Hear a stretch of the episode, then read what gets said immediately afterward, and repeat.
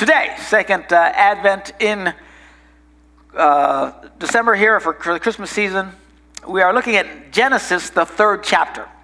This is our text. Now, Genesis, the third chapter, is about the recounting the fall of mankind. Now, God, you know, uh, and Genesis very broadly just points the fact out that God created the heavens and the earth. Exactly how it all happened is of little concern. People argue about the stupidest things on earth, but uh, we know that God did it. And we know that whenever He did something, He would say, It is good, right? It is good. He would let there be, it was good, and this and the earth and the animals, and this is good. And then He finally makes man and goes, This is not good. And uh, we this boy needs some help.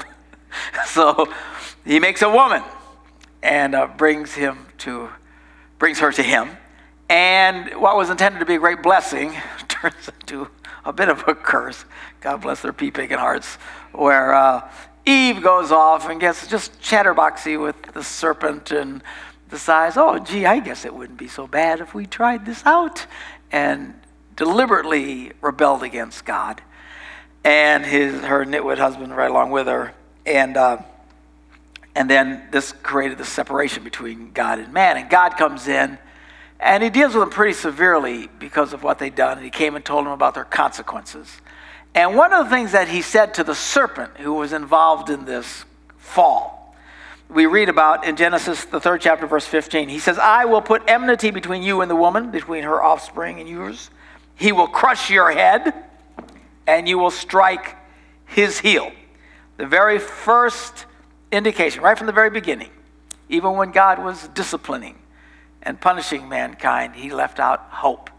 And he let them know right from the very beginning there was a day coming that an offspring from a woman would crush the head of the serpent. It was the first indication of the Messiah that was to come, the Savior that was to come, the Redeemer, our hero, if you will, to save us in our situation. Now, since the beginning mankind was given this promise, this desire for a hero, one that against all odds would bring victory, freedom, and safety to all.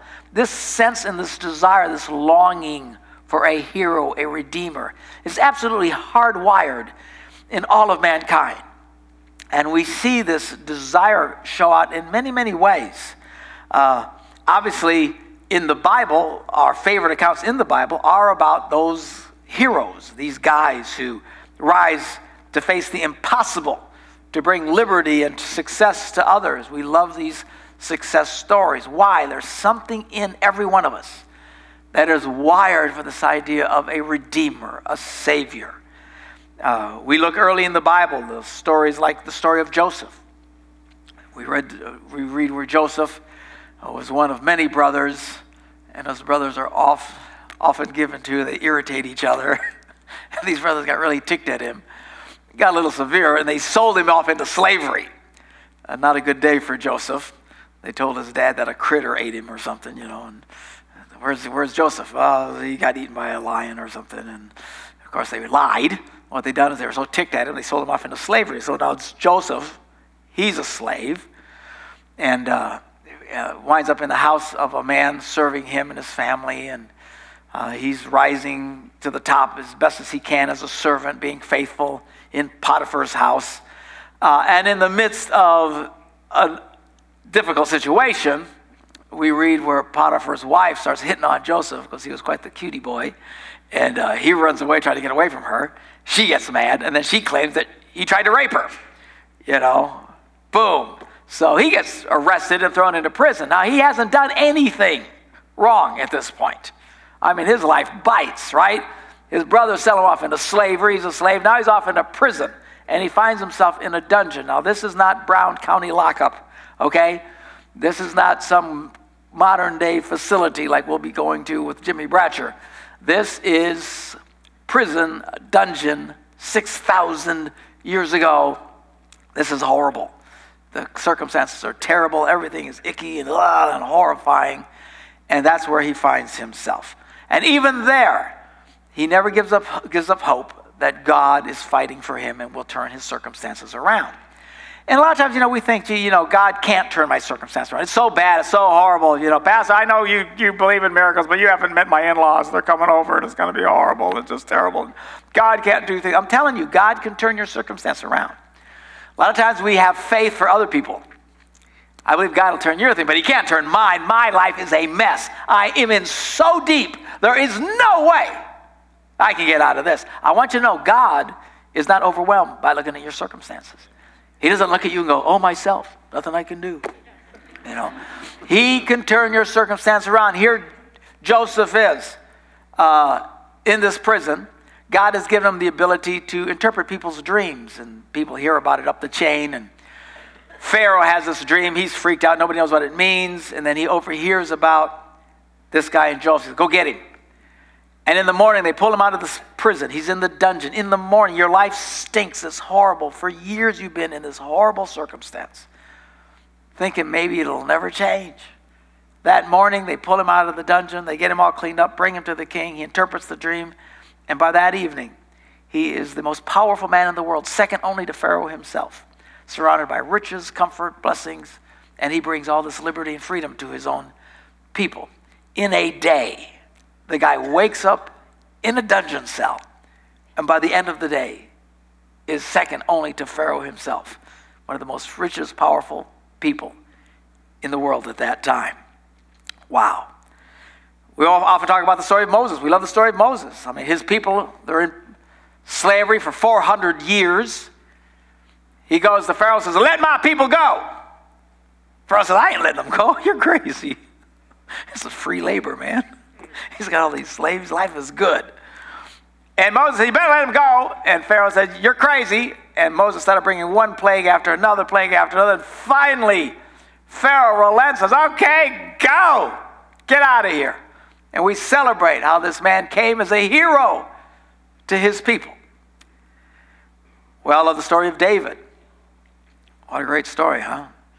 His dad sends David to the front lines. There's a battle. Well, supposed to be a battle. They're not really doing anything. The Bible says every day the Israelites would line up on one hill and the Philistines would line up on the other hill and they'd yell at each other and they'd all break for lunch and wait and do it again the next day. Nobody was doing anything. They just kept yelling at each other because it was a perfect standoff. There, no one had the advantage and they didn't know what to do. The only one advantage was they had this gigantic behemoth of a man by the name of Goliath. And Goliath would come out and he'd curse at the other Israelis and say, Hey, why don't you just send one guy out and whoever wins, we'll call it a day. Well, easy for him to say. He's a huge guy. Nobody can begin to confront such a man.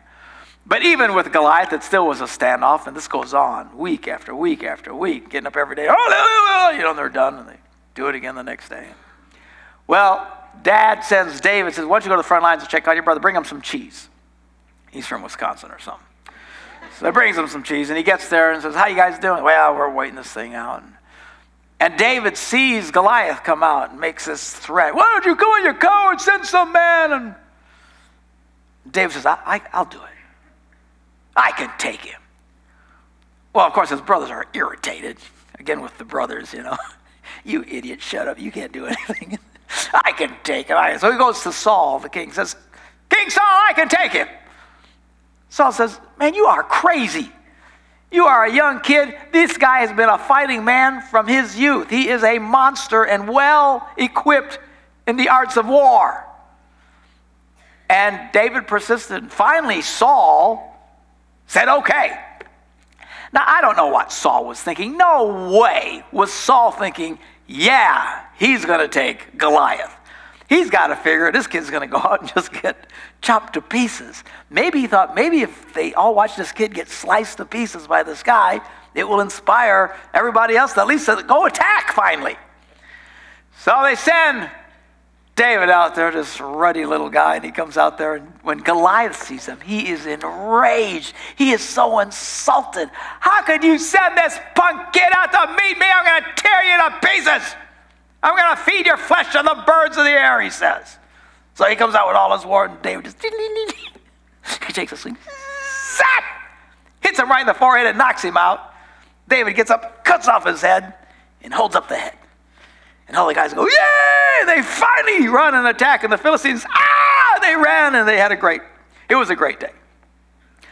Uh, unless you're Goliath, it was a bad day for you. But uh, great day for the good guys. This young kid comes out of nowhere, becomes the hero of the day. We all love the idea of the hero. I love reading the book of Judges about Samson. You know, we hear the story of Samson. Now, the Bible says that this guy was, the Spirit of God would come upon him and he was incredibly strong. Now, it doesn't say what he looked like. Whenever you look at the movies, you know, of Samson, it's always this yo mama dude, you know, with like Arnold Schwarzenegger, you know.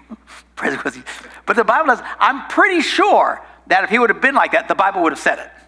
Because the Bible oftentimes is somebody or something unusually visual about him, the Bible would tell you know, you know, like David, he had fiery red hair. I didn't know if you know that David was a little redhead running around, you know, and uh, fear of the redhead. But uh, she's my sweetie. But uh, uh, you know, they would have said it doesn't say he was a big yo mama dude. He could have looked like me.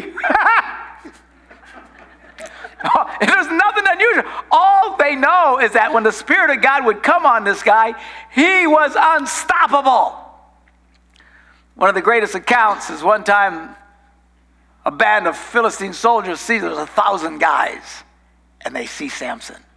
There he is, let's get him. So a thousand. Now these guys are not girly men. They are killing machines. They've been trained to do this all their life. The Philistines were brutal. These guys were familiar with combat and war, and they rush on this one singular guy. And the Bible says Samson has nothing to defend himself. He looks down and he grabs out of the dirt the jawbone of a donkey. That's his weapon. And he faces these thousand men. Now, I hope they TiVoed this thing because I've got to see this in heaven. I would love to see the instant replay on this battle because the Bible says Samson beat the whole lot of them, killed the whole lot. Now, how do you do that?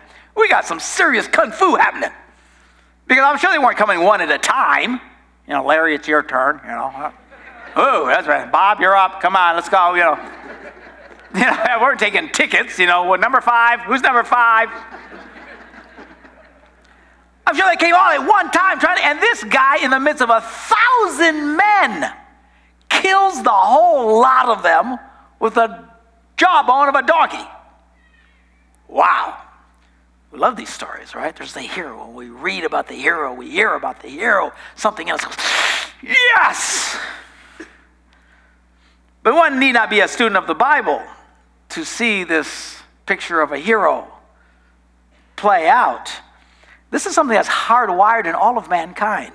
You know, almost all the stories throughout history are about some guy who is the hero, who, under amazing circumstances, overwhelming odds, steps forward and saves the day. Why? There's something hardwired in us that says there is a hero one that would save us all. We see this in movies. Even in the old days, classic westerns, you know, the hero would come in riding on his white horse, wearing a white hat, shooting guns with white handles, flashing his white smile. All in this dirty area. I don't know how did this guy stay so clean. I don't know how they pulled this off. But we know here comes the hero. Yay! Oh, thank you.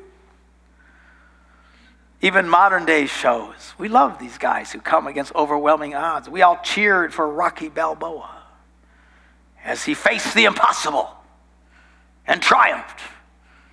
And then he faced it again. Then he faced it again. How many Rocky movies were there? Too many. like seriously, new theme, you know. You know, he's doing another one. It's not Rocky though, he's something else. He's like this geezer now fighting. He still looks good though. Holy moly. In my wildest dreams. Seven years old. Speaking of Stallone, what guy did not delight to see John Rambo? A man of very few words, which is why guys loved the movie. There were no soliloquies while he blathered about la la la la la la la la. Hardly talked at all the whole movie. And Rambo would go in and save the day and beat all the bad guys and slithering around. And I think the coolest shot in the whole movie is when the camera comes in on that mud wall. It just looks like a mud wall until he opens his eyes. you can just do eyeballs in the middle of all that. Like, whoo, that's so cool.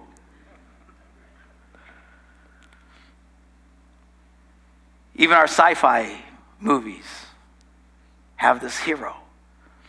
We watch in amazement to see if Neo was truly the one who would defeat the Matrix. Talk about a Messiah movie. Speaks of prophecies. Even Neo, in the end, overcomes death itself and brings deliverance to all. Who does that sound like? Star Wars had its Messiah, a little twisted to say the least. Darth Vader. He was the one the prophets spoke about. Isn't it interesting? So many of these movies talk about the prophecies of the one that would come and then save everyone. What does that sound like? People who write these things, they're not people who read the Bible. Why does this theme constantly pop up in movies? There's something hardwired in all of us that screams about the one. Vader comes in. He's going to bring balance back to the universe. He's born, if, by the way, if you pay attention to the story, his mother had never been with a man. Who does that sound like? Is he born without a father? Yeah, exactly. He's dramatic, he's powerful. Of course, it turns out he was a homicidal maniac. a little problem there, but he eventually is, his heart is turned back by his son, Luke, and he defeats the emperor and gives up his life in doing so. Who does that sound like? We all delighted in the Lord of the Rings trilogies. The hope of Middle Earth rested on a little hobbit. Guys love movies that show heroes. Gladiator. Y'all see that one? It's a good movie. It's a good man movie.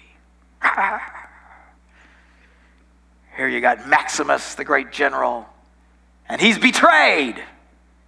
Who does that sound like? And then he's sold into slavery. And he has to fight for his life in the Colosseums of Rome. Of course, there was that little weasel emperor, Commodus, who he was the one who killed his father and killed Maximus' family and Maximus had to go running. So Commodus is watching this great, you know, gladiator fighting, and he's winning constantly. And saying, who is this guy? And he's so impressed. So one day, after a big victory, Commodus comes to Maximus, and he doesn't know it's Maximus. He says, Tell us, gladiator, what is your name? Of course, Maximus just turns his back on him, starts walking away, and it's just the little weasel emperor gets really angry. He Says, How dare you show your back to me? Slave! You will remove your helmet and tell me your name. There was that cool moment when very slowly Maximus turns towards the emperor, lifts his helmet off his head, revealing at last who he truly was. And speaking in confident tones, he addresses Commodus My name is Maximus Decimus Meridius, commander of the armies of the north, general of the Felix legions, loyal servant to the true emperor, Marcus Aurelius, father to a murdered son, husband to a murdered wife, and I will have my revenge. It's like, oh, it's so cool.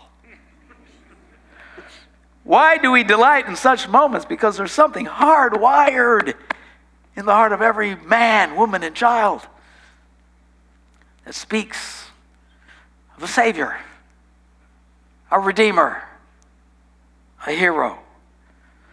It is actually what Christmas is all about. You see, Christmas is about celebrating the coming of the Savior. Sometimes people say, You Christians talk about being saved. What does that mean to be saved? Well, think about it. What does it mean to be saved? If one is pulled from a burning building, they are considered saved. A person who is rescued from drowning is considered saved. If A special forces team drops in and frees you from being held hostage. You're considered saved. So, what does Jesus save us from? And the answer, very simply, is sin.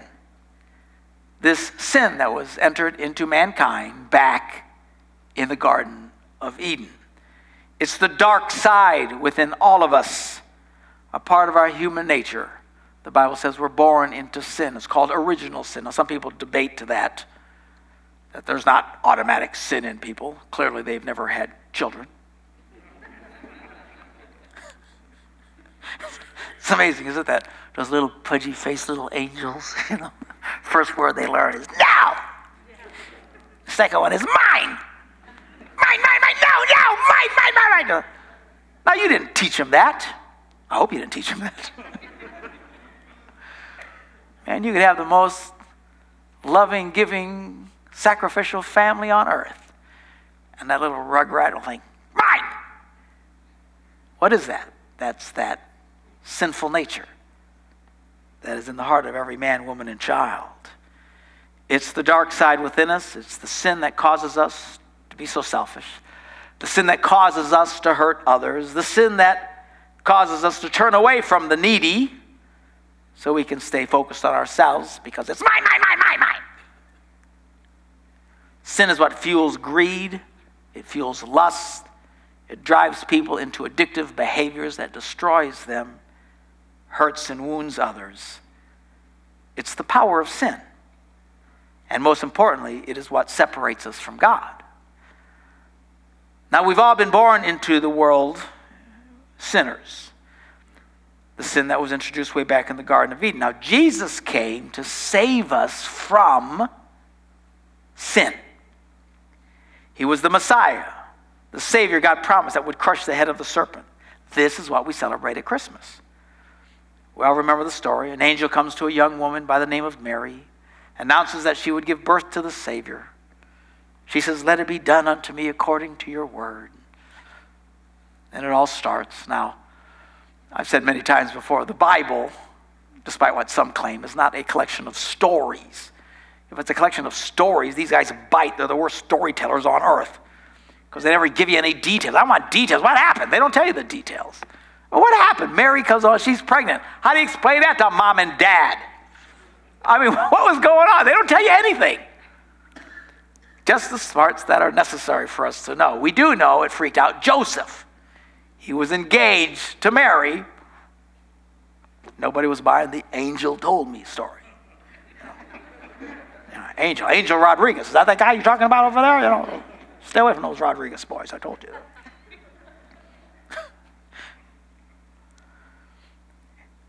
Joseph wants to get rid of her, break off the engagement. The Bible says an angel appears to Joseph in a dream and says, Joseph, son of David, do not be afraid to take Mary home as your wife, because what is conceived in her is from the Holy Spirit. She will give birth to a son, and you are to give him the name Jesus, because he will save his people from their sins. Jesus came to save us from sins. But you know, you can't save a person who doesn't want to be saved. You can't save a person from a burning building who refuses to leave the building. You can't rescue a drowning man if he will not let you pull him to safety. It's difficult to rescue someone from captors who refuses to leave the captors. At some point, the victim has to reach out and take the hand of the Savior. Where are you at this Christmas? As we celebrate this glorious miracle, have you reached out to this glorious Savior who was ready and willing to lift you out of the destructive power of sin? Or do you refuse to be saved? Because that, after all, is why he came. That is why he was born on this earth. That is why we celebrate Christmas. Let's pray. Father, we thank you for your word. We thank you for your love, even from the very beginning when mankind turned away from you. You immediately spoke of he who would come to crush the head of the serpent. Thank you for sending Jesus. Thank you for this wonderful miracle that we celebrate this time of year. This wonderful miracle of the coming of the Savior, the Redeemer, the ultimate hero. And help each and every one who's listening to my voice today, whether in our churches or online or on television, help them to realize that they cannot be saved if they refuse to be saved. Help them to reach out to Jesus and allow Him to pull them out of darkness into His glorious light. In Jesus' name we pray. Amen.